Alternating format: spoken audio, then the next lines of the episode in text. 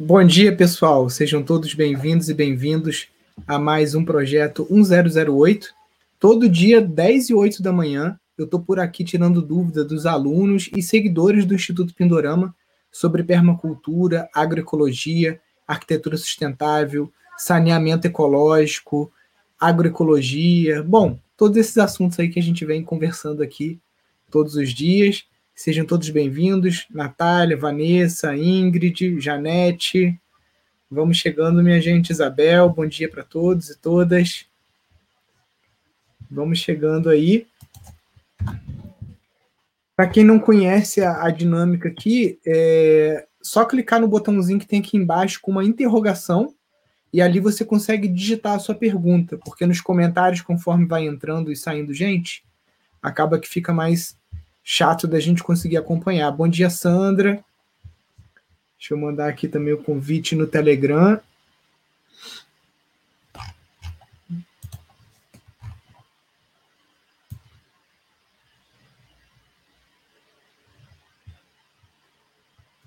Vamos chegando, minha gente.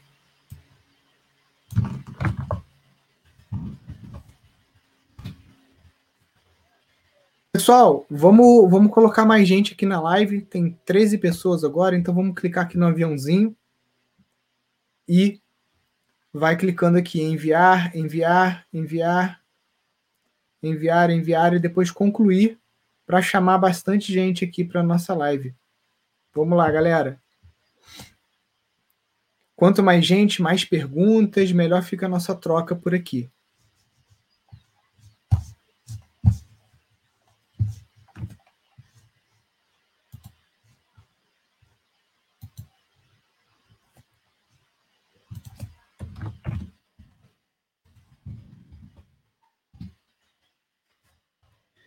Vamos entrando, pessoal. Bom dia, Paulo. Bom dia, Elizabeth. Bom dia, Luca. Bom dia, galera de Banquete, Bom Jardim, Janaína. Ó, já temos a nossa primeira pergunta. Não, foi só um bom dia do Luca aqui. Bom dia. Bom dia, Tânia, Beatriz, Nayana.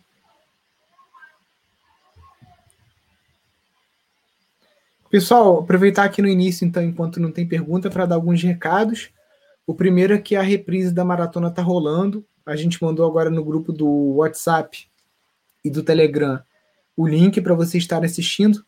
Aproveita o final de semana, porque são 8 horas de aula, né? Então, tem ali da fundação ao telhado, tem várias fotos sobre o passo a passo do telhado verde, das técnicas de pau a pique, adobe, taipa de pilão, hiperadobe. Então aproveita o final de semana para colocar em dia aí essas aulas. É um curso gratuito que fala de vários assuntos, inclusive arquitetura bioclimática, análise de solos, tá? É uma coisa que o pessoal, o que a galera cobra para dar para vocês, a gente está dando de graça, tá? De graça, 0800, só entrar lá e assistir às aulas da Maratona.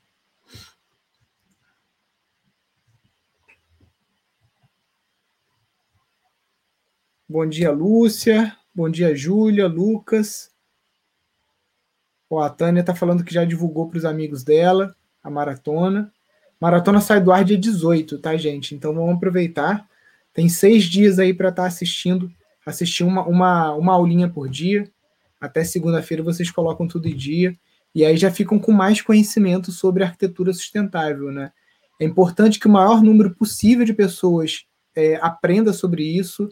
Não só engenheiros e arquitetos ou técnicos em edificações, mas as pessoas comuns, né? Porque aí o mercado de casas ecológicas vai crescendo e isso é muito bom para todo mundo, tá? É bom para quem quer aprender a trabalhar com casas ecológicas, é bom para os profissionais de arquitetura e, principalmente, é bom para a humanidade, porque a construção civil é uma das maiores, vamos dizer assim, devastadoras do meio ambiente, né? A produção de cimento, vergalhão, gesso, tudo isso que a construção acaba utilizando, a construção convencional, né? Então, se a gente consegue dar escala para as casas ecológicas, o impacto ambiental da construção de moradia do ser humano, isso vai ser reduzindo, né? Quem sabe aí até a gente encontrar um equilíbrio, tá? A gente postou agora no Dia das Mulheres até uma obra pública que uma aluna nossa fez lá em Salvador, né? Uma obra de 7 milhões de reais construída com terra. Então dá para ver que até prédio público, dá para fazer vários tipos de construção com terra, não é só uma casa, né? Uma casinha de campo não, tá, gente? Dá para fazer bastante coisa. Ó, vamos para as nossas perguntas.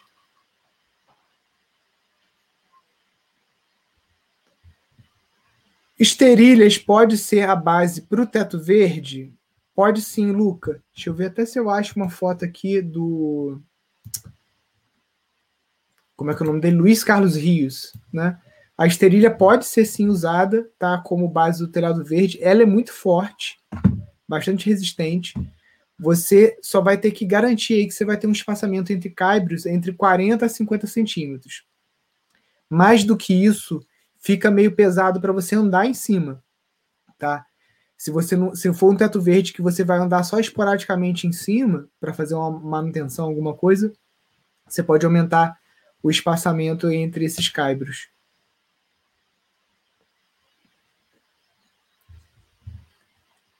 Bom dia, Nilson. O meu terreno é uma APA. Barraram o meu projeto de compostagem por causa da contaminação.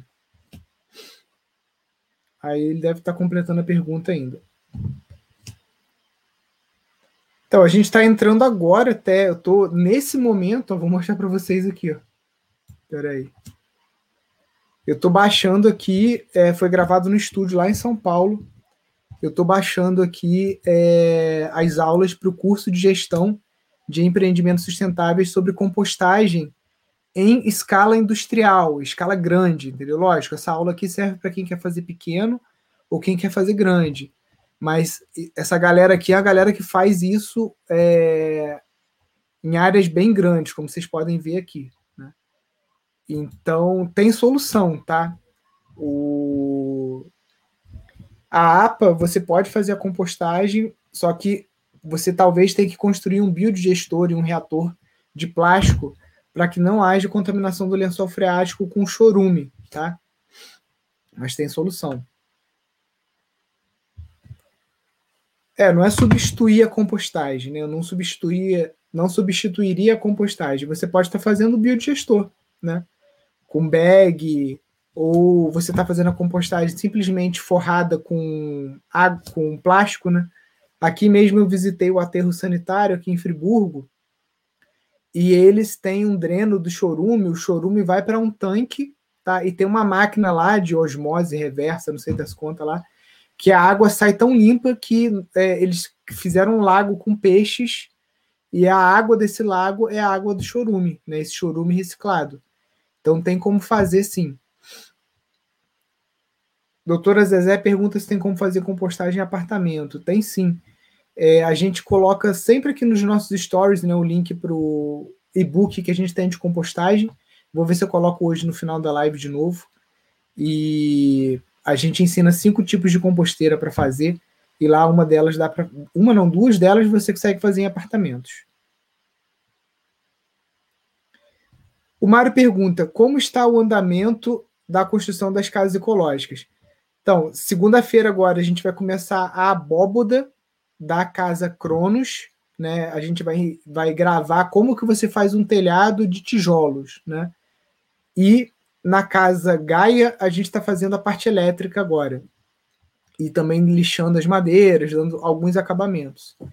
E aí depois da abóboda a gente vai partir para o outro lado da Casa Cronos, que são estruturas feitas de madeiras aparafusadas, né, que a gente quer ensinar também, e aí você acaba conseguindo baratear muito o custo da sua obra utilizando madeira aparafusada, ao invés de você comprar aquelas peças, tipo, muito grossas de madeira, que geralmente não é madeira de reflorestamento, né?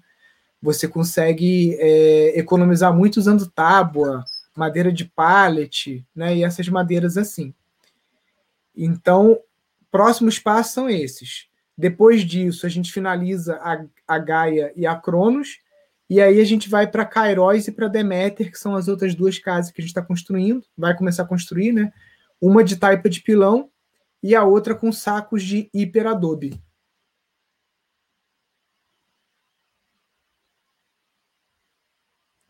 Vamos lá.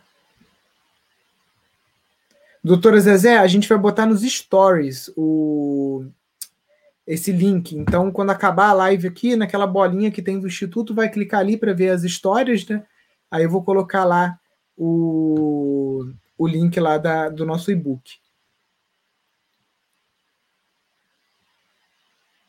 Vamos lá, pessoal, mais perguntas. Quanto mais perguntas, mais a gente aprende aqui na nossa live.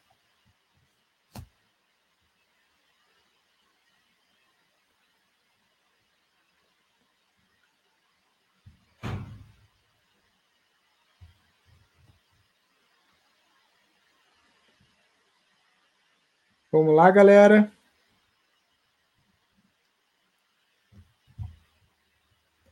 Ó, mais um recado. Ontem a gente teve uma live no YouTube. Enquanto ninguém faz pergunta, eu vou falando.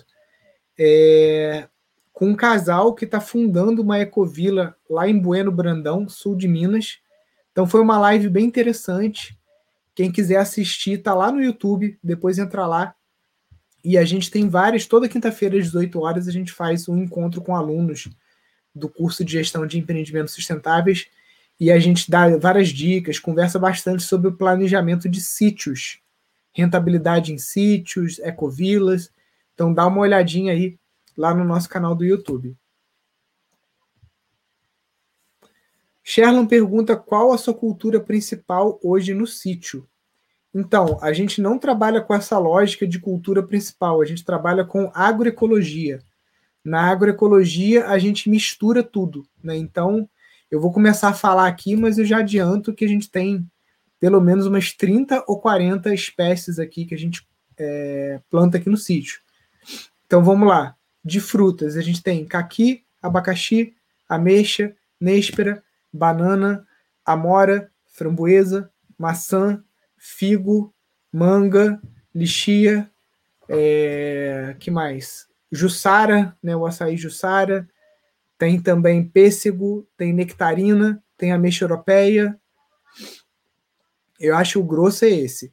Aí de oleaginosas, a gente tem a macadâmia e tem a castanha portuguesa e tem a noz pecan.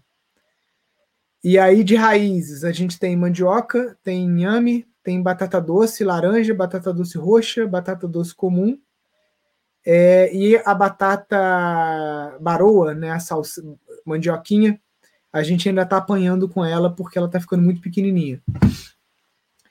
E aí de grãos, a gente tem plantado só milho, feijão, também estamos plantando de frutas, né, abóbora, tomate, pepino, melão andino, que mais? De folhas a gente está meio preguiçoso agora porque a jacuzada está atacando demais aqui e a nossa vizinha Jovelina produz muitas folhas aqui, então a gente prefere ir lá e compra baratinho, né, direto do produtor. E aqui a gente, no momento de folha, está só mesmo com couve e um pouco de brócolis, porque mais do que isso já custam atacando, né? A gente está focado mais em roça e agrofloresta. De cogumelo, a gente está só com shiitake, né? Produção de madeira, estamos com eucalipto e 3 espécies de bambu, né? Então, você viu aí que eu falei pelo menos umas 50 coisas. Então, não existe uma cultura principal aqui no Sítio Pindorama. Existe uma diversidade e essa diversidade te leva a uma soberania alimentar. Esqueci de falar do abacate também. Te leva a uma soberania alimentar. Abacate, até moia. Eu vou lembrando, é porque eu esqueço, né? É que tem muita coisa. E essa soberania alimentar vem justamente disso. Se eu tenho uma plantação só de milho, dá uma praga no milho, acabou. Acabou meu dinheiro, acabou minha comida. Se eu tenho 50, 60 coisas plantadas, eu vou ter sempre, o ano inteiro, uma colheita.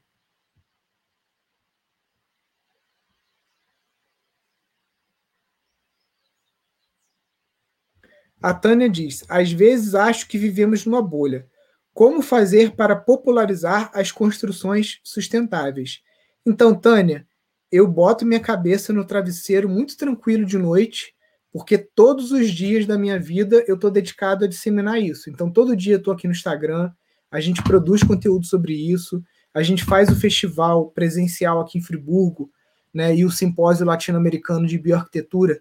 Já vai fazer 5 anos que a gente traz aqui ABNT, traz a PUC, universidades, arquitetos e engenheiros do mundo inteiro para discutir casas ecológicas no Teatro Municipal aqui da nossa cidade, né? E agora, semana que vem, dia 19, 20 e 21, a gente vai ter o evento aqui gratuito, são mais de 8 horas, não parei de fazer conta ainda, mas de 9 às 9, 12 horas de live no YouTube, só sobre sustentabilidade, compostagem, construções ecológicas, vai ser apresentado pela Bela Gil, né? Então, a nossa parte a gente faz. Aí, qual é a parte de vocês? Compartilhar o nosso conteúdo. Então, se cada um fizer esse pouquinho, né? No Sílabas que a gente fez em setembro agora de 2020, inclusive a gente chamou o Marcelo Rosenbaum. O Marcelo Rosenbaum era daquele quadro do programa do Luciano Huck, aquele Lar Docilar, que ele pegava uma casa velha e aí ia lá, reformava, fazia aquilo tudo. E pouca gente sabe, o Rosenbaum tem um trabalho espetacular, né, ligado à bioconstrução e artesanato e à qualificação de populações muito pobres, mas que tem algum trabalho de artesanato muito exclusivo, né? Então ele consegue linkar aqueles artesãos que muitas vezes estão numa região norte, uma região muito longe assim, da capital econômica, né, que é São Paulo, Rio, Minas Gerais. E aí ele faz essa ponte e consegue colocar aqueles artesanatos em lojas de luxo, né? E os artesãos são muito bem remunerados, né, por esse trabalho, né? Então a gente trouxe o Rosenbaum. Então a nossa parte a gente faz e a parte de vocês é estar sempre acompanhando a gente, estar compartilhando o nosso conteúdo. Quem puder também fazer algum curso pago nosso, acaba que ajuda essa roda do bem. Outra coisa que a gente está fazendo, que é um movimento que vai ter impacto no Brasil, né? É o curso online de construção de casas ecológicas. A gente já está com quase 1.000 alunos, né? Agora a gente está com inscrição aberta, então quem quiser se inscrever é só ir no link azul aqui do perfil, aqui da bio do Pindorama no Instagram, clica lá em cursos online, você vai ver lá o link para casas ecológicas. Se você entrar também no link da Maratona, embaixo dos vídeos da Maratona tem o botão lá de matrícula. Então você imagina, já tem 1.000 pessoas fazendo o curso, a gente quer chegar a pelo menos 2.000 pessoas fazendo esse curso, e eu acredito que de 2.000 pessoas, pelo menos 20 empreiteiras vão sair desse curso, pelo menos, entendeu? 20 empreiteiras, 20 engenheiros, arquitetos ou pessoas que querem trabalhar com construção, e aí isso vai começar a ter escala, né? E dessas 2.000 pessoas, eu tenho certeza que a maioria delas vai construir a sua própria casa ou vai construir casas para alugar. Então a gente vai ter aí, sei lá, vamos botar que a metade das pessoas do curso construam. A gente vai ter 1.000 casas ecológicas nos próximos 2 anos aí no Brasil, né? E aí essas 1.000 pessoas têm amigos, têm família, têm vizinho. Então é esse boca a boca que vai fazendo esse movimento crescer e se popularizar. Outra coisa que eu acredito também é que as pessoas famosas, ricas, né, os artistas, eles estão indo para esse viés também. Por exemplo, o Bruno Gagliasso, e a Giovana, né, a esposa dele, compraram um sítio aqui perto, em Teresópolis, e eles estão reflorestando, estão construindo casas de bioconstrução.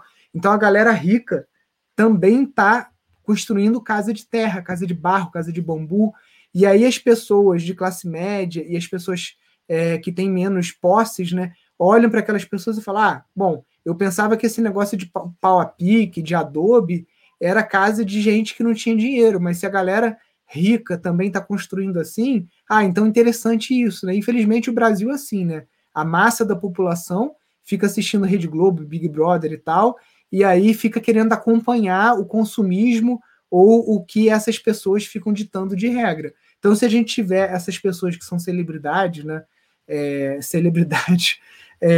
Também estimulando a bioconstrução, a bioarquitetura, tenho certeza que esse mercado vai crescer muito, e com isso a gente vai reduzir o impacto ecológico das construções aqui no Brasil, né, que é o objetivo final aí nosso. Bom, vamos lá, mais perguntas. Ferramentas e equipamentos básicos para começar uma agrofloresta. Um bom facão, tá? Deixa eu botar aqui no Mercado Livre. Tem um facão da Corneta. Deixa eu botar aqui, facão, corneta de 12 polegadas. Aí depende do tamanho do facão, porque você vai fazer, né? Esse facão de 12 polegadas, eu gosto dele para manejo de bananeira, para tudo.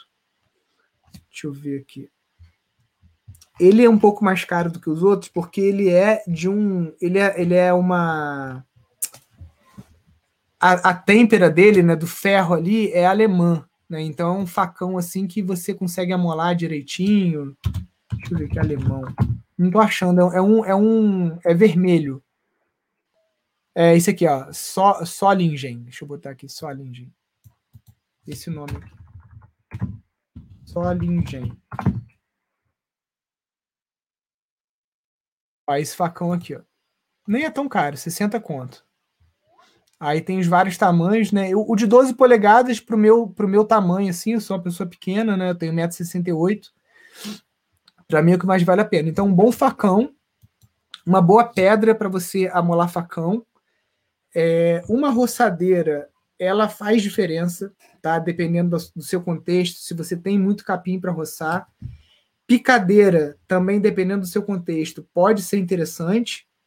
Nessas picadeiras da Trap, picadeira Trap. Ó, não tô falando de marca aqui não, porque eu ganho alguma coisa, mas é só por conta da qualidade, né? Que a picadeira da Trap a gente sabe que funciona. Tem umas a gasolina também.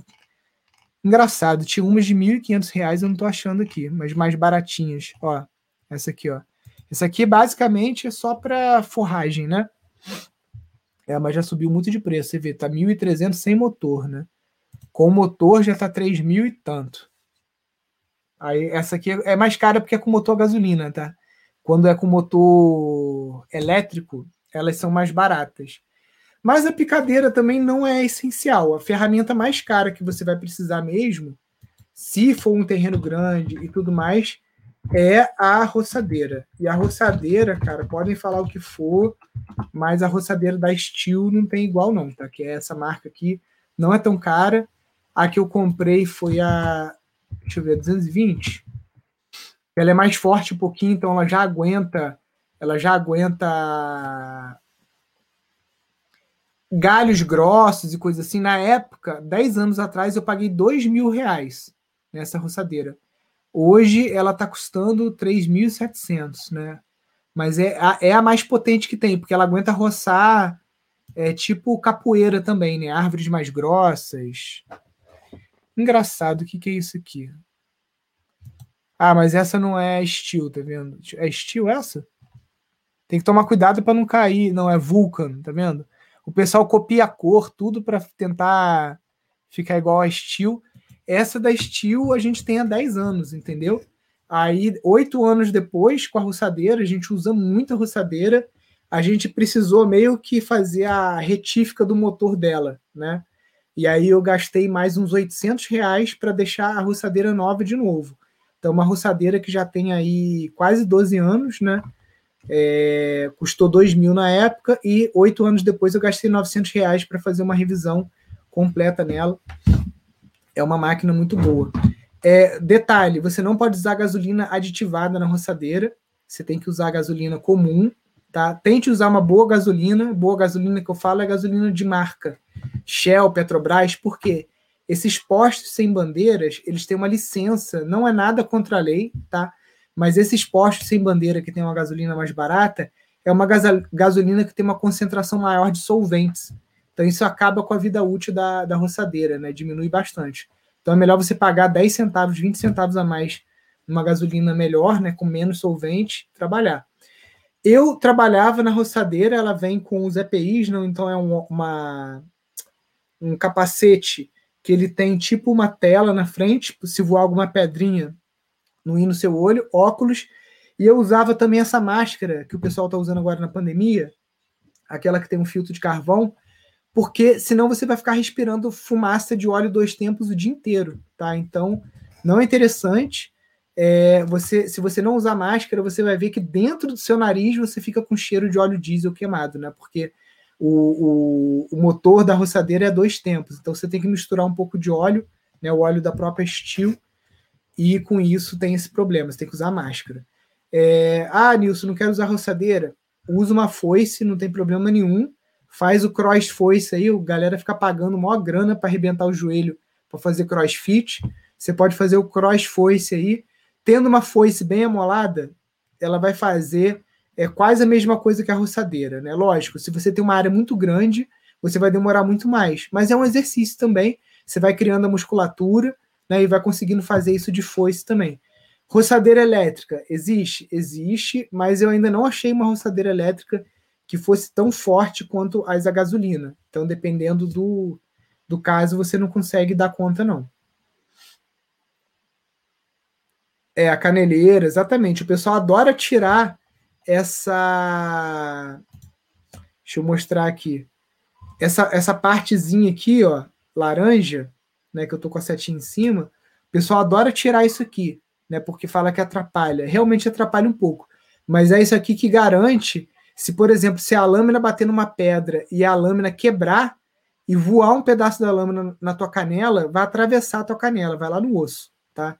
Pedra também. Então é importante usar bota, caneleira e deixar a proteção da roçadeira.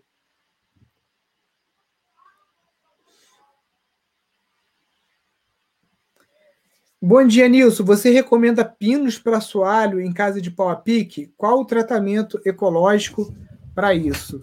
Ó, não repara a bagunça não, mas eu só recomendo o que eu faço, né? Eu vou mostrar para vocês aqui, ó. Ó, pinos. E aqui em cima. O assoalho aqui, tá vendo?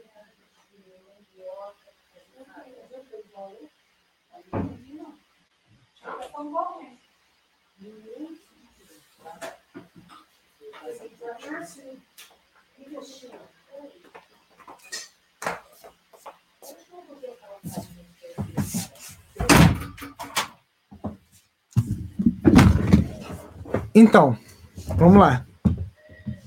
Eu estou usando pinos no segundo andar, tá? O pinos no primeiro andar, se você fizer isso aqui, ó, peraí,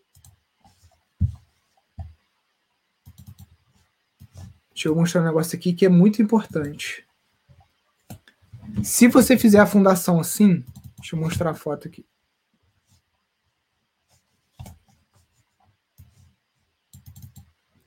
Se você fizer a fundação assim,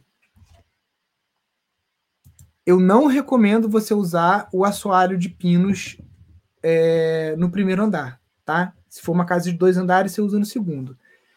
A nossa sala de aula, o octógono, eu não vou lá agora não, senão eu vou ficar rodando aqui pelo sítio e lá a internet é meio fraca. Mas ficou parecido com isso, só que a gente não encheu de terra, tá? Aqui onde está a terra, imagina que não tem essa terra, a terra está lá embaixo, tá? Essas pedras estão altas, e a gente colocou aqui as madeiras, tipo as vigas e os caibros. E por cima eu coloquei roxinho, que é um assoalho mais barato que tem aqui na região, que é uma madeira mais resinosa, um pouco mais vermelha. Então, essa sala de aula já tem 8 anos, a umidade aqui do chão sobe, né? Lógico, porque não tem cimento, não tem nada, mas não aconteceu nada de errado com o assoalho ainda. Até hoje ele está bom. E eu fiz essa mesma história, não coloquei terra aqui, coloquei madeira e fiz um assoalho de pinos, tá? O que aconteceu? O pinos mofou, tá? E aí o quarto ficou com cheiro ruim. Então eu não recomendo você usar o assoalho de pinos no primeiro piso. Como que o Marcelo Bueno faz lá, né? Fala, ah, Nilson, mas o Marcelo Bueno, ele usa assoalho de pinos, ele usa o assoalho de eucalipto, né? Então, ele usa o assoalho de eucalipto tratado, ou pinos. Só que como que é a casa que ele faz, né? Deixa eu mostrar a foto aqui. Estou falando com vocês e estou mexendo aqui nas coisas. A casa que ele faz é como? É alta do chão, passa vento aqui embaixo, ó. Aqui, ó. Então, se você for fazer a casa assim, de pau a pique, como ele faz, aí você já pode usar o assoalho de pinos, porque não vai apodrecer embaixo, tá vendo? Não vai apodrecer. O negócio é você fazer o assoalho de pinos no primeiro andar e ser totalmente fechado como isso aqui, né? Com pedra. Aí o pinos, cara, ele não aguenta. Essa umidadezinha pouca que subir do solo aqui vai dar ruim. Aí como que você resolve isso? Batendo cimento. Aí já que você vai bater cimento, então você pega, enche tudo de terra, bate um cimento aqui em cima e faz logo um cimento queimado, entendeu? Você não vai gastar cimento, vai gastar madeira, faz logo direto de cimento.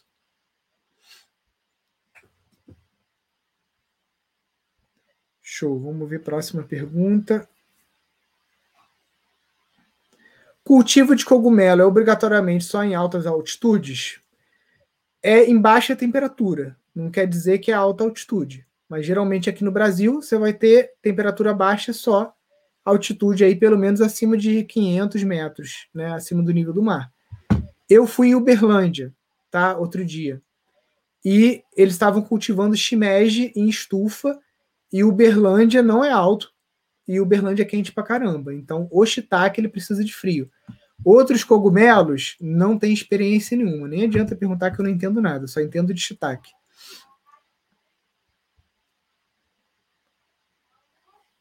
Vamos lá.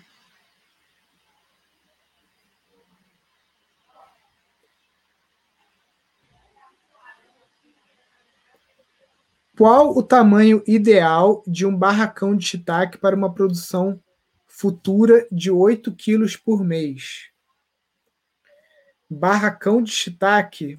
Então, cara, 8 quilos por mês é muito pouco. 8 quilos são 8 toras. 8 toras, você encosta numa parede com, sei lá, 1 metro de largura, entendeu? Então, você está falando o que a gente chama de câmara de frutificação, né? Que é tipo uma gaiola que a gente faz com sombrite para não ficar entrando mosquinha. Tem uns bichinhos que entram no shiitake, fica botando larva dentro dele. E aí, se você faz essa câmara de frutificação, isso não acontece, né? Aqui nem acontecia, mas depois começou a dar essa praga, a gente teve que fazer.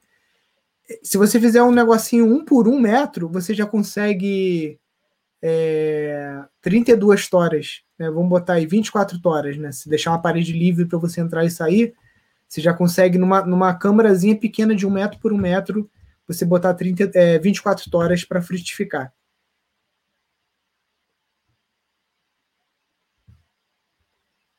Vamos lá.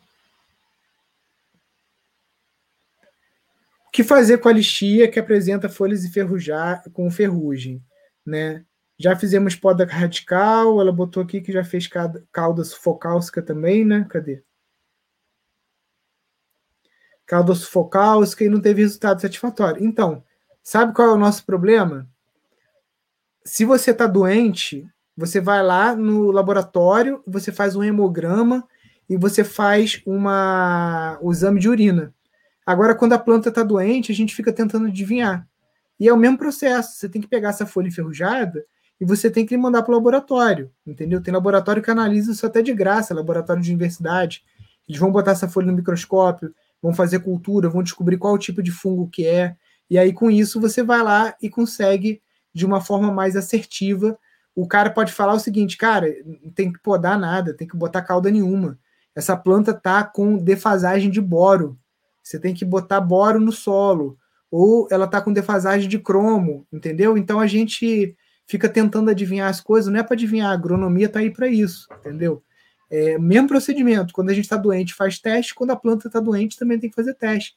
Analisa o solo. Pega uma amostra do solo, aonde essa lixinha está.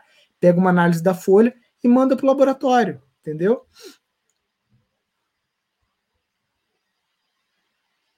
Vamos lá. Como avaliar se a água que vem de uma nascente pode gerar uma boa quantidade de energia hidráulica? Então, no site da Alterima tem todo esse procedimento. Alterima.com.br. Ó, aqui tem um lugar. Conheça o seu potencial hidráulico. Aí você clica aqui. Tem todo o passo a passo. Ó, de como que você tem que fazer com a borracha, medindo a vazão em litros, tá?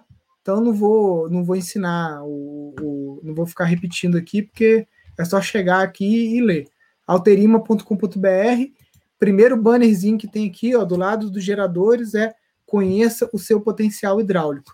Basicamente, você vai ter que ver a vazão, né, de litros por segundo e a diferença em metros que você tem, de onde você vai captar, para onde você vai instalar essa turbina.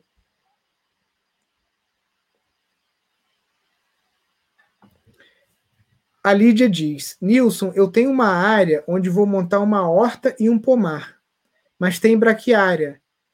Ela é indicativo de alguma deficiência? Não, a braquiária é indicativo de burrice humana mesmo, tá? É, algum cara sem mãe pegou um capim lá da savana, né, que é de uma região super seca, aí trouxe para o Brasil, né, Brasil clima tropical, ele é um capim que ele aguenta viver praticamente sem água, aí o cara traz isso para o Brasil, é uma planta que tem um poder de propagação gigantesco, porque a semente dela dispersa pra caramba, fica o banco de semente anos no solo, tá? E aí o camarada vem, pega essa planta, introduz aqui no Brasil, clima tropical, e aí ela fica sem controle, tá? Então é indicativo de burrice mesmo. Meu pai foi um desses burros aí que botou essa praga aqui no sítio. E aí como que você faz para lidar, né? Aquele esquema que eu quase que repito todo dia aqui, porque é uma dúvida recorrente, né? Braquiária não gosta de sombra. Então, todo caroço de abacate que você tiver na tua casa, na feira, no Ceasa, sai catando caroço de abacate igual uma louca, vai fazendo as mudinhas, planta abacate 1 metro por 1 metro, que não adianta você querer fazer a horta amanhã não, tá? Braquiária, você vai ter que trabalhar esse terreno aí pelo menos 1 ano para você conseguir começar a trabalhar a tua horta. Então, não seja afobada, vai com calma, fica 1 ano sombreando essa braquiária, né? Roçando ela, não deixa ela dar semente, cresceu, corta, vai ficar escrava de roçadeira 1 ano, tá? Se você quiser, como eu fiz aqui na frente de casa, que era uma área pequena, eu comprei um plástico, rocei ela, capinei, joguei a raiz para cima, botei um plástico bem no inverno, quando fica assim, aqueles dias de sol assim, deixei 45 dias cozinhando, porque aí o plástico vai pasteurizar a terra, né? Vai chegar a mais de 60 graus, vai matar o banco de sementes, inviabilizar as sementes, e aí com isso eu consegui controlar, mas isso só dá para fazer em área pequena, né? Mas você pode ir pegando esse plástico, né? Fez isso aqui um tempo, depois você vai lá, bota o plástico do lado e vai fazendo isso devagar. A outra forma é você plantar abacate, crotalária, bandu, pequenos arbustos, fedegoso, jacaré, e sombreando a braquiária, vai cortando essas árvores e vai abafando, entendeu? É uma guerrazinha, mas só assim que a gente consegue. Eu já estou nessa guerra há 12 anos aqui, com um pasto que eu estou transformando ele num pomar, mas já estamos colhendo até moia, abacate, pêssego, ameixa, nectarina, e só. Nesse pomar é só isso que a gente colocou. E nesse pomar eu estou com muito abacate e fidegoso, com a intenção de sombreamento da braquiária.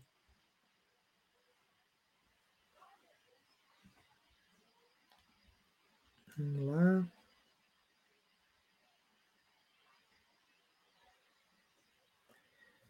O Mário pergunta, na técnica da taipa de mão, é necessário fazer o tratamento do bambu, da madeira?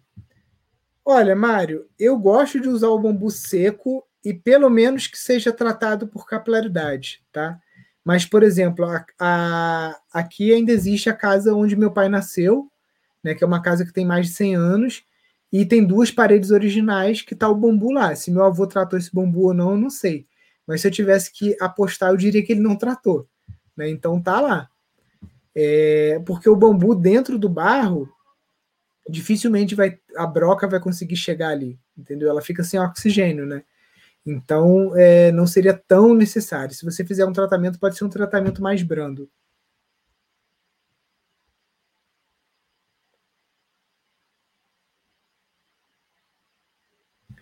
Ó, o Paulo aqui. Bom dia. A live de ontem foi inspiradora. Ainda é possível contratar a consultoria? Paulo, então, como é que a gente está fazendo? Porque no último ano, a demanda aqui do Instituto cresceu muito, né? E a gente não está dando conta de consultoria individual, né? O Adriano e a Vânia, eles deram uma sorte, assim, digamos, porque pegaram o Pindorama numa época que a gente ainda tinha tempo, né? Agora a gente está aqui louco. Então, hoje a gente está dando consultoria, sim, mas a gente só dá consultoria em grupo, e essa consultoria em grupo a gente está oferecendo para as estações sementes, né? Então, a forma de você ter uma consultoria do Pindorama é você entrar para o curso de Gestão de Empreendimentos Sustentáveis, e aí você preencher o formulário para se candidatar a ser uma estação semente do Pindorama, e aí, você sendo selecionado, você entra nessa mentoria em grupo. Daqui a pouco, a gente vai ter, né, eu acho que menos de um ano, a gente vai ter muitos alunos formados no curso de gestão, e esses alunos vão estar aptos a dar essa consultoria, né? Então, a gente até não quer mais ficar dando consultoria, a gente só dá a consultoria para a Estação Semente, porque a gente não quer roubar mercado dos nossos alunos, pelo contrário, a gente quer que eles prosperem como gestores e gestoras de empreendimento sustentável. Então, fica injusto, né? Ah, entre escolher fazer consultoria com o Nilson ou fazer com o aluno, eu quero fazer com o Nilson. Não, você vai fazer com o aluno porque o Nilson não dá mais essa consultoria, só dá consultoria mesmo para quem vira Estação Semente. Então, fica ligado lá no portal da Rede Pindorama, porque em breve a gente vai estar certificando aí o primeiro grupo de alunos, e esses alunos vão estar 100% capacitados para dar uma consultoria para você. Vamos lá.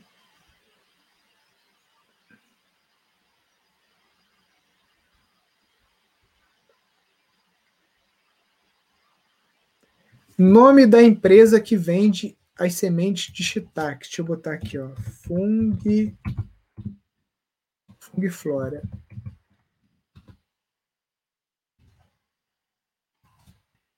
Ó, esse site aqui.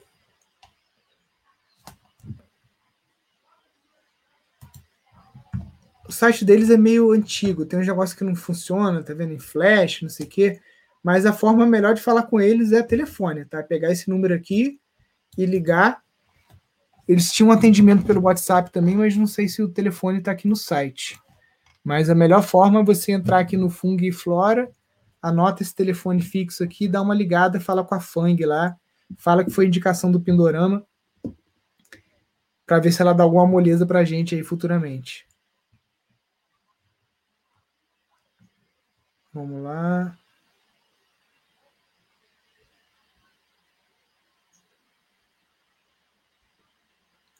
Um abraço aí da Marli. Bom dia, Marli. Obrigado aí pelo seu carinho aí todos os dias aqui com a gente.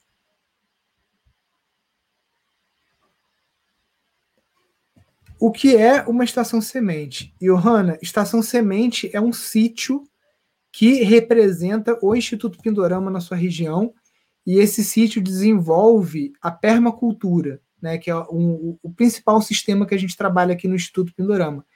Então, é um sítio que coloca essa metodologia em prática para mostrar como é que um sítio pode ser rentável, autossuficiente, agroecológico, e aí esse espaço recebe a nossa ajuda para a gente desenvolver cursos presenciais, desenvolver uma série de atividades, né? Então, essas estações sementes estão espalhadas aí pelo Brasil, vou mostrar aqui para vocês. Tem 2 semanas a gente teve um curso de agroflorestas que foi lá no Rio Grande do Norte, na Estação Semente Instituto Aflorar, tá? Próximos cursos aí devem ser em Minas Gerais, lá no Instituto IPES, Conceição de Mato Dentro. A gente já teve curso, ó. Todas essas aqui que estão com selinho azul são Estação Semente, tá? Aqui, ó, Morada do Bambu. A gente já teve curso lá de construção com bambu. Esse galpão aqui foi feito pelos alunos. A galera aqui com o certificado aqui do Instituto Pindorama, tá vendo? Ó, isso aqui foi a obra que os alunos fizeram. E essa é a Bambuzeria Escola da Morada do Bambu, né? Que é lá em Itaara, no Rio Grande do Sul, gerenciada aqui pelo seu Vilmar e a esposa dele, né? São esses dois aqui, o casal, tá bom? E aí, se eu voltar aqui, ó, por exemplo, a morada, aqui é o sítio Marraras em Juiz de Fora, aqui é RPPN Águas Claras, aqui em Macaé, né? E aqui, todos esses que estão com selo azul aqui são estações sementes, tá? Então, você pode estar encontrando aqui, sabendo sobre as atividades, os cursos, voluntariado, né? Aqui no site, que é rede.pindorama.org.br, que é esse site aqui que a gente criou.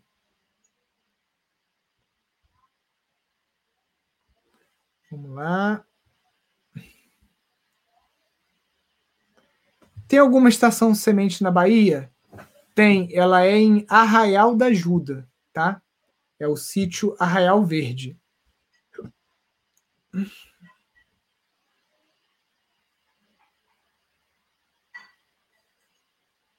Nossa, o pessoal da Yoga aqui tá bolado que a gente não tá falando de norma técnica. Gente, a gente fala das normas. A NR35, que é a norma de altura, aqui no Instituto Pindorama, né? Todo mundo que está trabalhando na obra, nas obras que são gerenciadas pela gente, né? Pela nossa equipe. Com capacete, com todos os EPIs. Pode ficar tranquila, tá? A gente nunca teve acidente aqui.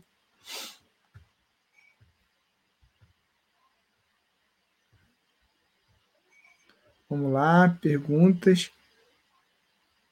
Bom dia. Estamos na fase de aquisição de uma área, porém estamos com dúvidas se já compramos a área ou se... Vamos ver aqui. Gustavo, segunda parte da sua pergunta, Gustavo. Não veio a segunda parte da sua pergunta, então completa aí para mim a sua pergunta.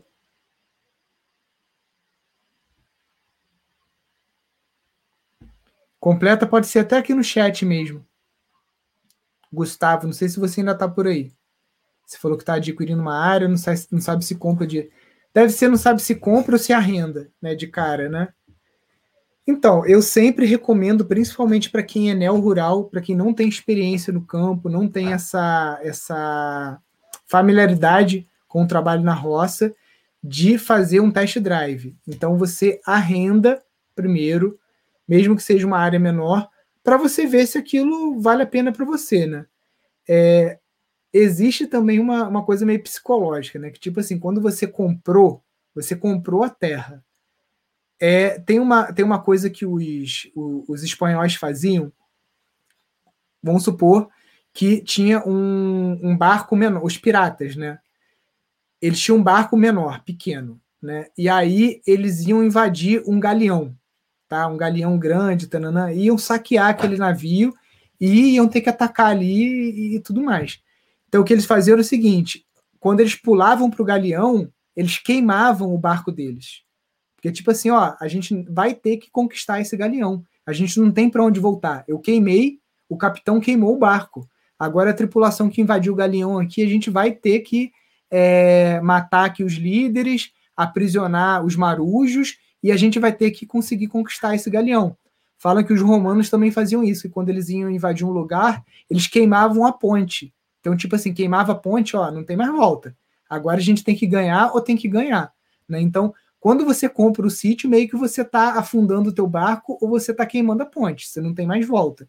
Então pode ser que inconscientemente, se você só arrendar, você sempre fique meio que se sabotando. Ah, não, mas se não der certo, eu tenho aquele dinheiro ali no banco e eu posso voltar para a minha vida medíocre lá na cidade. Ah, não, mas se não der certo... Ah, mas se não der certo... Então não sei, eu aqui não tive muita escolha, que eu herdei o sítio, né? Então, ou a gente vendia o sítio ou ficava, e não tinha como vender, porque meu pai não ia querer vender o sítio, meu irmão também não. Então a gente veio aqui e fez a coisa acontecer, né? E a gente, em poucos anos, conseguiu transformar o sítio, que estava abandonado há 30 anos, num sítio rentável. Hoje eu vivo do sítio. Mesmo, vamos separar duas coisas, tá, gente? Existe o Instituto Pindorama, que hoje é um centro de pesquisa e educação, que a gente tem uma escala aí, não só... Vou falar em toda a comunidade lusófona, né? Porque não está mais só fechado aqui no Brasil. A gente tem alunos em Portugal, a gente tem alunos em Moçambique, em Angola. Então, uma coisa é um instituto, que é um negócio, uma organização que a gente criou com várias pessoas aqui que são fundadores. Outra coisa é o Sítio Pindorama, né? O Sítio Pindorama ele veio antes do instituto, né? Quase que começou os dois juntos ali, né? Mas o instituto cresceu e o sítio continua aqui. Então, a gente conseguiu transformar o sítio rentável, né? E por quê? Porque o que eu fiz?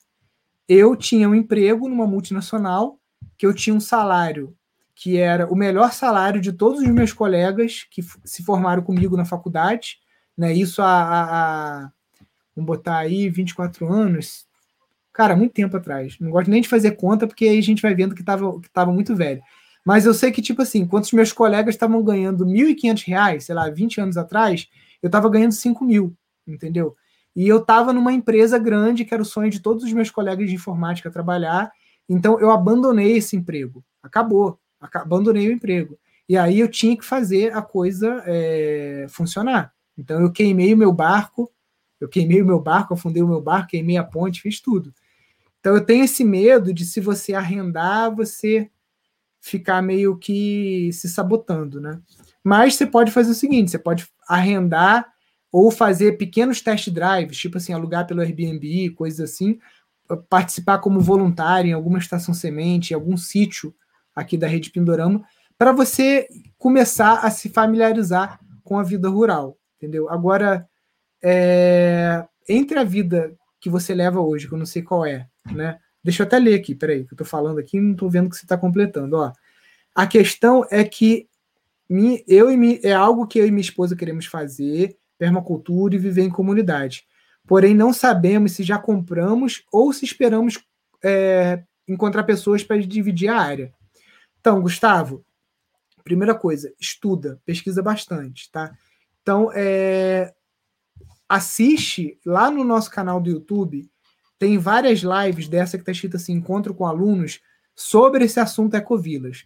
Tem uma live com o Gustavo Noronha, tem uma live com o Ricardo, lá de Valinhos, e tem uma live com a que foi a de ontem, né, com a Vânia e o Adriano. Tem pelo menos 3 que eu lembro de cabeça, que já foram mais de 40 consultorias que eu dei nessas aulas de quinta-feira, então eu não vou lembrar todas, mas essas 3 eu sei que a gente falou muito sobre ecovilas. Segundo, se você não é aluno do nosso curso de gestão de empreendimentos sustentáveis, seja aluno do curso, porque ali tem todo o conhecimento para você desenvolver uma ecovila, tá? E a gente ainda está fazendo mais outros trabalhos, gravando outras aulas para complementar esse curso, que é um curso que já é completo, só que eu sou meio perfeccionista, eu sempre acho que está faltando alguma coisa e quero colocar aulas novas, né? Então, pesquisa bastante. Segundo, espera passar a pandemia, roda, entendeu? Antes de comprar a terra, dá uma rodada.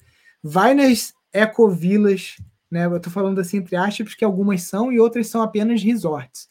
Mas vale a pena até você visitar os resorts de luxo que se intitulam ecovila, porque são modelos também e você, tipo assim, vai visitar com um olhar crítico, então visita ecovilas que são ecovilas meio fake, mas vai lá, dá uma olhada, visita as ecovilas de verdade, visita as ecovilas que são tipo mais ligadas à religião, yoga e tudo mais, para que você possa ter essa vivência também, né? Então, visita, sei lá, vários tipos de ecovilas, modelos diferentes, em regiões diferentes do Brasil, que pode ser até que você fale assim, putz, eu estava pensando em comprar um terreno em São Paulo, mas eu gostei mais da Bahia, eu vou comprar aqui na Bahia, eu vou comprar aqui em Minas, né? Então, dá uma rodada antes de você tomar essa decisão. O França aqui está perguntando, Enerli de França, se a gente tem curso online. Temos sim. Só você clicar aqui no Instagram, naquele link azul que tem na bio, clica lá, curso online, você vai ver todos os cursos que a gente tem. Inclusive, um deles é o curso de design de ecovilas. Não é o nosso curso mais completo. O mais completo é o de gestão, né, de empreendimentos sustentáveis. Mas tem vários cursos lá, você pode dar uma olhada depois. Então, Gustavo, é isso. Dá uma rodada, faça o test drive, fique como voluntário nas ecovilas antes, né? E você pode fazer como a Vânia, depois que você escolher a terra, você pode comprar a terra e aí você começar a buscar as pessoas para vender as cotas, tá? Então, se você, não escolhi aqui, ou é um sítio de família e tudo mais, você não precisa esperar vir outras pessoas para você ter o dinheiro para comprar. Se você já tem o dinheiro para comprar, compra, e depois quem for entrando vai te ressarcindo através do pagamento de cotas. Olha, ó, mais um aí da comunidade lusófona aí, São Tomé e Príncipe, né? Pindorama aí produzindo conteúdo em português para alcançar todo mundo que fala português. Vamos lá. Perguntas.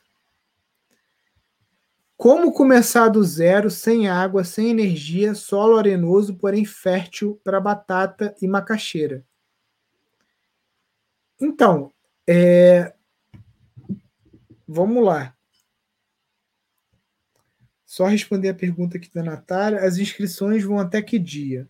Então, Natália Bruna, O curso de gestão está com inscrições fechadas. Você vai ter que aguardar aí a jornada para o sítio rentável, que vai ser mês que vem, que é um curso gratuito que a gente vai dar, e aí durante esse curso a gente vai abrir as inscrições para o curso de gestão de empreendimentos sustentáveis. O curso que está com vaga aberta agora é o curso de construção de casas ecológicas. São cursos complementares, você pode comprar os dois, porque com isso você também vai conseguir construir casas ecológicas aí no teu sítio. Voltando aqui para a pergunta da Mariluce, como começar do zero num terreno sem água, sem energia? Se rola macaxeira, produz macaxeira, vai fazendo o teu sistema agroflorestal para você garantir aí uma cobertura de solo, porque só adubação verde e cobertura de solo vai conseguir transformar esse solo arenoso numa terra preta, né? Então você vai ter que ir acumulando matéria orgânica por cima, fazendo plantios para isso. A macaxeira, você tem que agregar valor a ela, porque só a farinha da macaxeira ou a própria macaxeira é muito barata. Então você pode fazer uma puba seca em vidro para você vender, como a Malu fazia aqui. Deixa eu te mostrar um vídeo aqui no nosso canal do YouTube, que você pode assistir depois. Deixa eu pesquisar aqui, vídeos... Sou meio burrão aqui.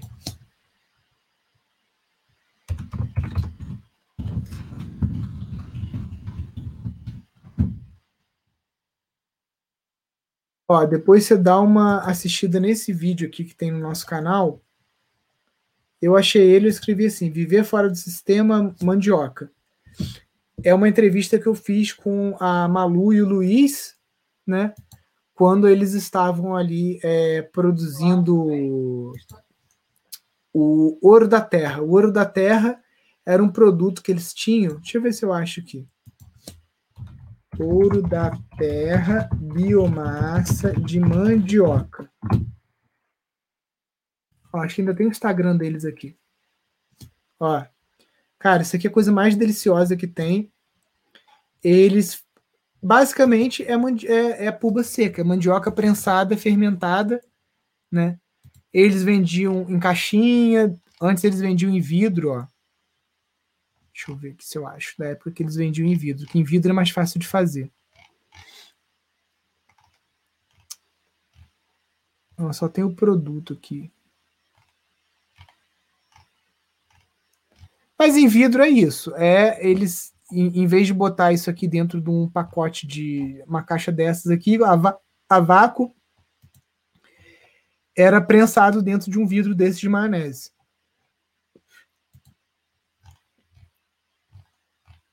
Então, gente, isso aqui é uma das coisas que você pode agregar valor na sua mandioca, é um produto que não precisa de refrigeração, né? Porque, por exemplo, tem uma outra amiga nossa aqui que ela tem 50 hectares de mandioca orgânica. É a Anitta. Deixa eu ver se eu acho aqui. Anitta, orgânicos. Eu não lembro o nome do sítio dela. Deixa eu ver se eu acho aqui. Quitanda Natural. Ó. Ela vende a mandioca descascada, embalada a vácuo e congelada. Tá? Então ela tem. A mandioca é um dos produtos, né? Ela tem um monte de coisa. Essa senhora aqui, ó. Aqui são os produtos dela. Aqui é a mandioca, aqui, ó. Que eu falei. Embaladinha a vácuo, lógico. A estrutura que ela tem hoje, né? Ela é uma das principais produtoras aqui do estado do Rio. Ela tem câmara frigorífica, ela tem máquina de embalar a vácuo, né? Ela já está um passo além, né? Agora, para você começar, eu, por exemplo, quando eu comecei a fazer alguma coisa com a mandioca, foram os congelados, né? A gente começou a fazer, colhia mandioca, cozinhava ela, e aí essa mandioca cozida, a gente refogava o shiitake, fazia um escondidinho e vendia isso numa bandeja, né, por R$25 cada congelado desse. Então, com 1 quilo de mandioca, eu fazia R$100. Né? Então, é uma forma também de você estar conseguindo... Você está conseguindo agregar mais valor para essa sua mandioca. Né? Porque se você for vender ela in natura, a tua curva de crescimento no sítio vai ser muito pequena. Né? Vai demorar muitos anos para você ir pegando esse lucro da mandioca e reinvestindo no sítio.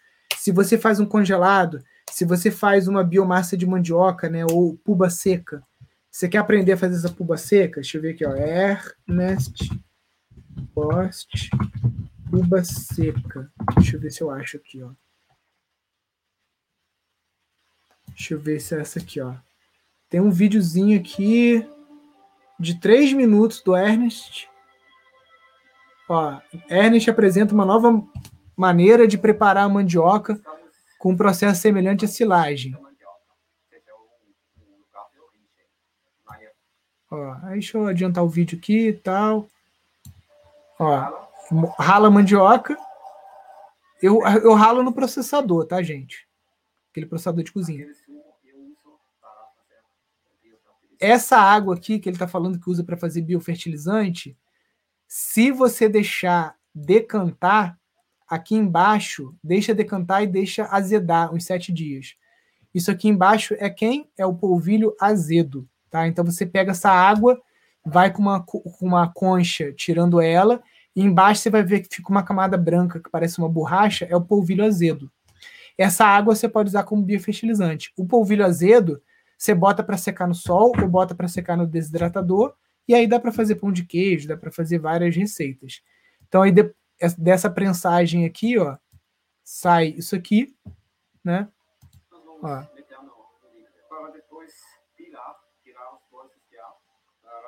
Aí depois você pila no vidro. Tem que ser como silagem. Tem que fazer bem força. Como você vê que tá. Ó, até em cima no vidro, tá vendo? Depois vem a tampa em cima. Acabou. Aí você deixa fermentar 2 semanas. Qual a diferença dessa tapioca aqui, né? Isso aqui dá para você fazer, né? Como a gente viu aqui, ó, ouro da terra, biomassa de... Olha as receitas que a Malu fazia, né? Gente, se vocês não seguem ela, depois procura aí, Malu Paz Leme, né? No Instagram.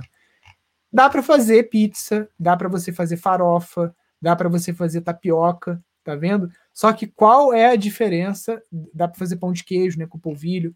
Qual a diferença dessa tapioca aqui? É que como você fermenta, primeiro, não precisa ficar na geladeira, você pode guardar no armário. Segundo, fica com gosto igual de queijo. Então, a tapioca sozinha, por si só, se você não botar nada, já tem aquele gostinho de azedo do queijo, entendeu? Então, aqui em casa a gente é viciado. Minha filha, a gente todo dia faz crepioca para ela, com esse, ou com o polvilho, né, aquele polvilho que sai, ou com a biomassa mesmo, né? Então, agrega valor na sua mandioca, vai ser uma forma de você multiplicar os teus ganhos por 10, entendeu?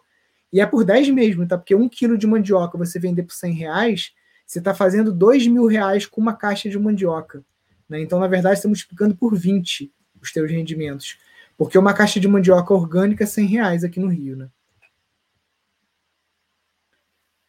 Bandejas sustentáveis para produtos. Você conhece? Conheço, cara. Deixa eu lembrar o nome aqui. Mas é só você botar bandeja biodegradável. O pessoal tá com preguiça de ir no Google, gente. Aqui, ó. Bandeja biodegradável. Até no Mercado Livre tem, ó. Tem vários aqui tipos de bandeja. Se você for comprar em quantidades, vale mais a pena comprar direto da China, porque lá tem umas empresas que fazem com cana-de-açúcar. Tem umas que são feitas de...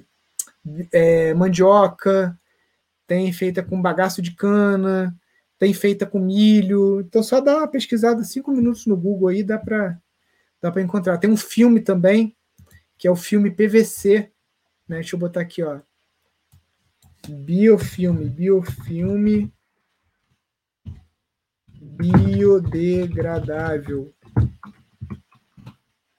Parece aquele plástico de PVC, né, que a gente usa para embalar as coisas, e isso vem de enrolo também, tá? Então só dá uma pesquisada aí, que tem alguns fornecedores. Lá.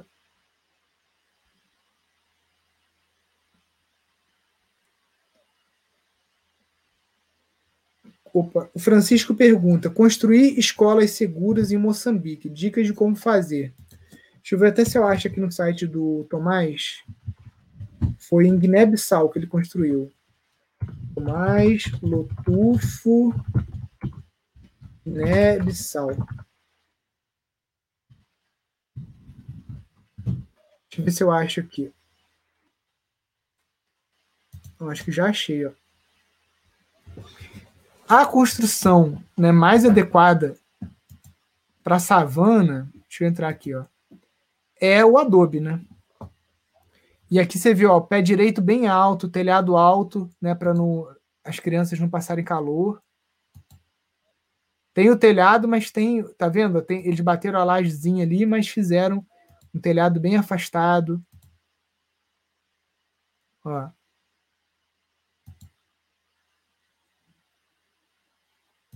Tudo tijolo de adobe. A própria comunidade ajudou a fazer.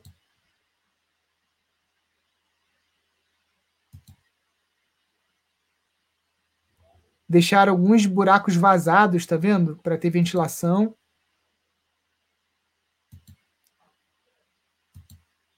Ó.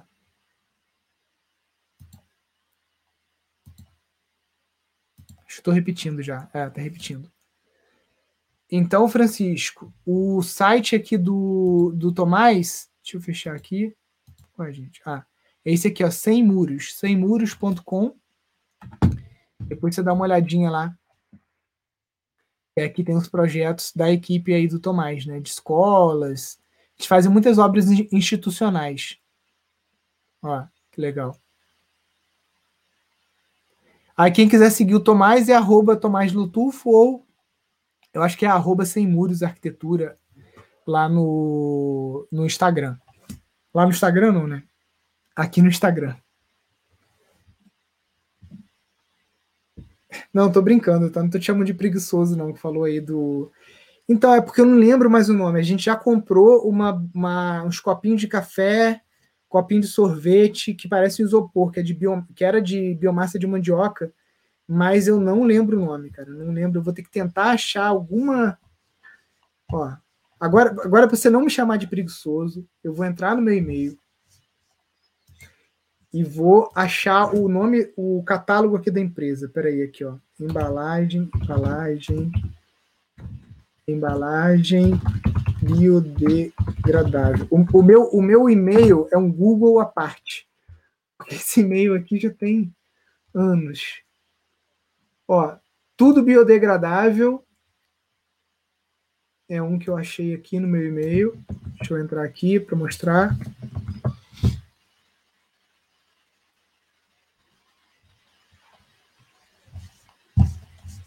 Ó, esse é um site, Tudo Biodegradável, tá vendo? .com.br. Deixa eu ver o outro que tem aqui, porque eu lembro que eu pedi um orçamento para uma empresa. Ah, Biocopo. Ó, deixa eu pegar o celular aqui. Ó, eles mandaram aqui por e-mail para mim aqui um catálogo, tá vendo? Flupel Group. Ó, tem todas essas coisas aqui. Tá? Deixa eu ver aqui se eu acho mais alguma coisa de biodegradável, gente.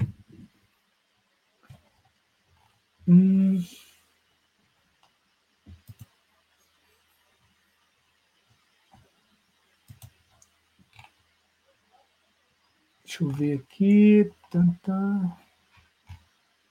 É, acho que só esses dois mesmo. O Flupel, que tinha uma de embalagem de mandioca, mas eu não estou achando o e-mail deles aqui. Biocopo. É esse que eu já mostrei, que é da Flupel Group. Dependendo da quantidade que você vai comprar, vai valer mais a pena você importar, tá? Sendo aí bem realista. Tem uma matéria do Pequenas Empresas, Grandes Negócios sobre essas embalagens à base de mandioca. Então, tentar às vezes achar lá no Globoplay ou no site da Globo.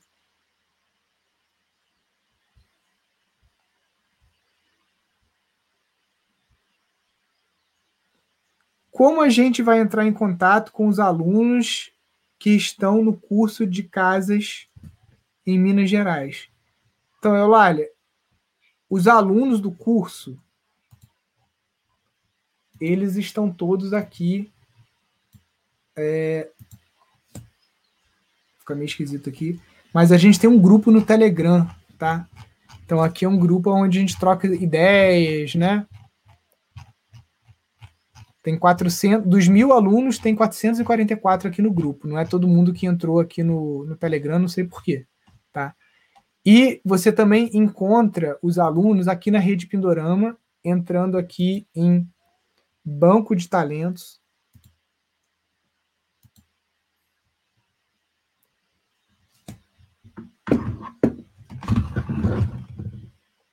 Aí você vem aqui, deixa eu ver aqui, filtros, bota aqui, ó, bioconstrutor, bioarquiteto, bioconstrutora, bioarquiteta. Pesquisa. Temos 43 pessoas com esse perfil de bioconstrução.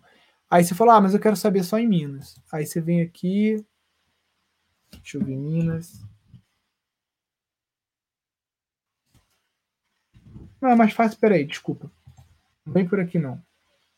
Vem pelo mapa mesmo, ó. Porque aqui a gente tem um mapinha. Se você clicar aqui embaixo, um botãozinho pequeno aqui, ó. Tá vendo aqui, ó? Tá escrito aqui Map View. Se você clicar aqui em Map View, aí você consegue ver, ó. Minas Gerais, ó.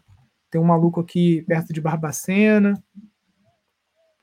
Tem outro aqui, ó. Perto de... Mas aqui já é São Paulo, né? É, Minas tá devagar, hein? Tem mais gente aqui, Rio, Nordeste, Porto Alegre. Aí por aqui você consegue ver. E aqui pela lista. Porque tem uma coisa também, por exemplo, se você clicar aqui na Sabrina, Sabrina não é de Minas, ela tá lá no Paraná. Mas aqui, ó, estados onde quer trabalhar. Tem aqui Minas Gerais, ó. Então ela trabalharia também em Minas Gerais. E esses selos aqui, os alunos que vão fazendo os cursos vão conquistando. Então, a Sabrina tem um selo de bioarquiteta, tem o de bioconstrutora e tem o de permaculture designer, né? Que ela fez o curso de permacultura aqui no Instituto. Esse é o perfil dela, os trabalhos dela, né? E são esses os meios de você encontrar aí os alunos do curso de construção. Ó, quem está no curso de casas, né, pode ir procurando vaga de voluntariado lá no portal. O voluntariado é gratuito, tá? E você pode também, assim que você tiver o certificado do curso, você vai lá e se cadastra como bioconstrutor lá no portal. Vamos lá.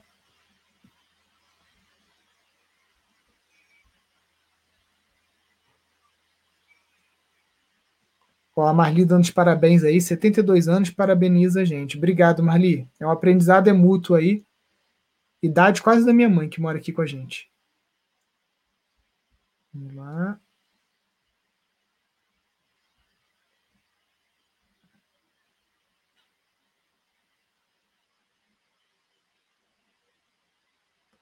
Deixa eu ver aqui. Mais alguma pergunta, gente? Bom, estamos chegando a uma hora de live, gente. Não quero também prender o tempo de vocês aí. Quero agradecer a presença de todos. Lembrando que hoje à noite, aqui no Instagram, eu vou estar transmitindo, a partir das 19 horas, a aula bônus da Maratona das Casas Ecológicas. Então, é uma aula com o arquiteto Fernando Minto sobre solos e com a Sabrina, essa aqui que estava... Essa aqui, né? A Sabrina, ela está morando aqui no Pindorama, ela veio aqui fazer curso... Depois ficou como voluntária, e hoje a Sabrina está tocando a obra das Tiny Houses aqui, o projeto das casas ecológicas, né? Então, hoje à noite a gente vai transmitir essa aula, mas se você quiser assistir essa aula agora, é só você entrar aqui nos stories aqui, tem lá uma propaganda da Maratona, arrasta para cima, entra lá no site da Maratona das Casas Ecológicas, que as 4 aulas já estão disponíveis lá, para você assistir. E se você quiser se aprofundar e fazer o curso online de construção de casas ecológicas, aproveita, o curso está R$ 998, só que dentro do curso, só o que a gente tem de planta baixa, planta executiva de casas ecológicas, vale muito mais de R$ 8.000. E esse curso vai aumentar de preço após o dia 18 agora de março. Então aproveita, porque é a última chance de você pagar menos de R$1.000 nesse curso. Depois o curso vai aumentar para refletir aí o valor real do curso, né? Porque são 4 casas da fundação ao telhado, planta baixa das 4 casas, outras plantas baixas alternativas, planilha de custo, lista de fornecedor. Né? Então, para quem vai construir uma casa, você comprar um combo desse, né? Que você tem aula passo a passo, planta baixa, planilha, lista de fornecedor, por R$998, né? E você ainda conseguir construir uma casa com um valor que vai ser a metade do que você gastaria numa casa convencional. Então, só não faz isso quem for doido ou quem, né? Enfim. Show de bola, pessoal. Então, fiquem com Deus. Até amanhã, às 10h08. E participem da maratona. Entra lá, assiste as 4 aulas. São 8 horas de aula, da fundação ao telhado, arquitetura bioclimática, estudo de solos. Entra lá e não perde, não. Fiquem com Deus. Um grande abraço. Até amanhã. Valeu. Tchau, tchau.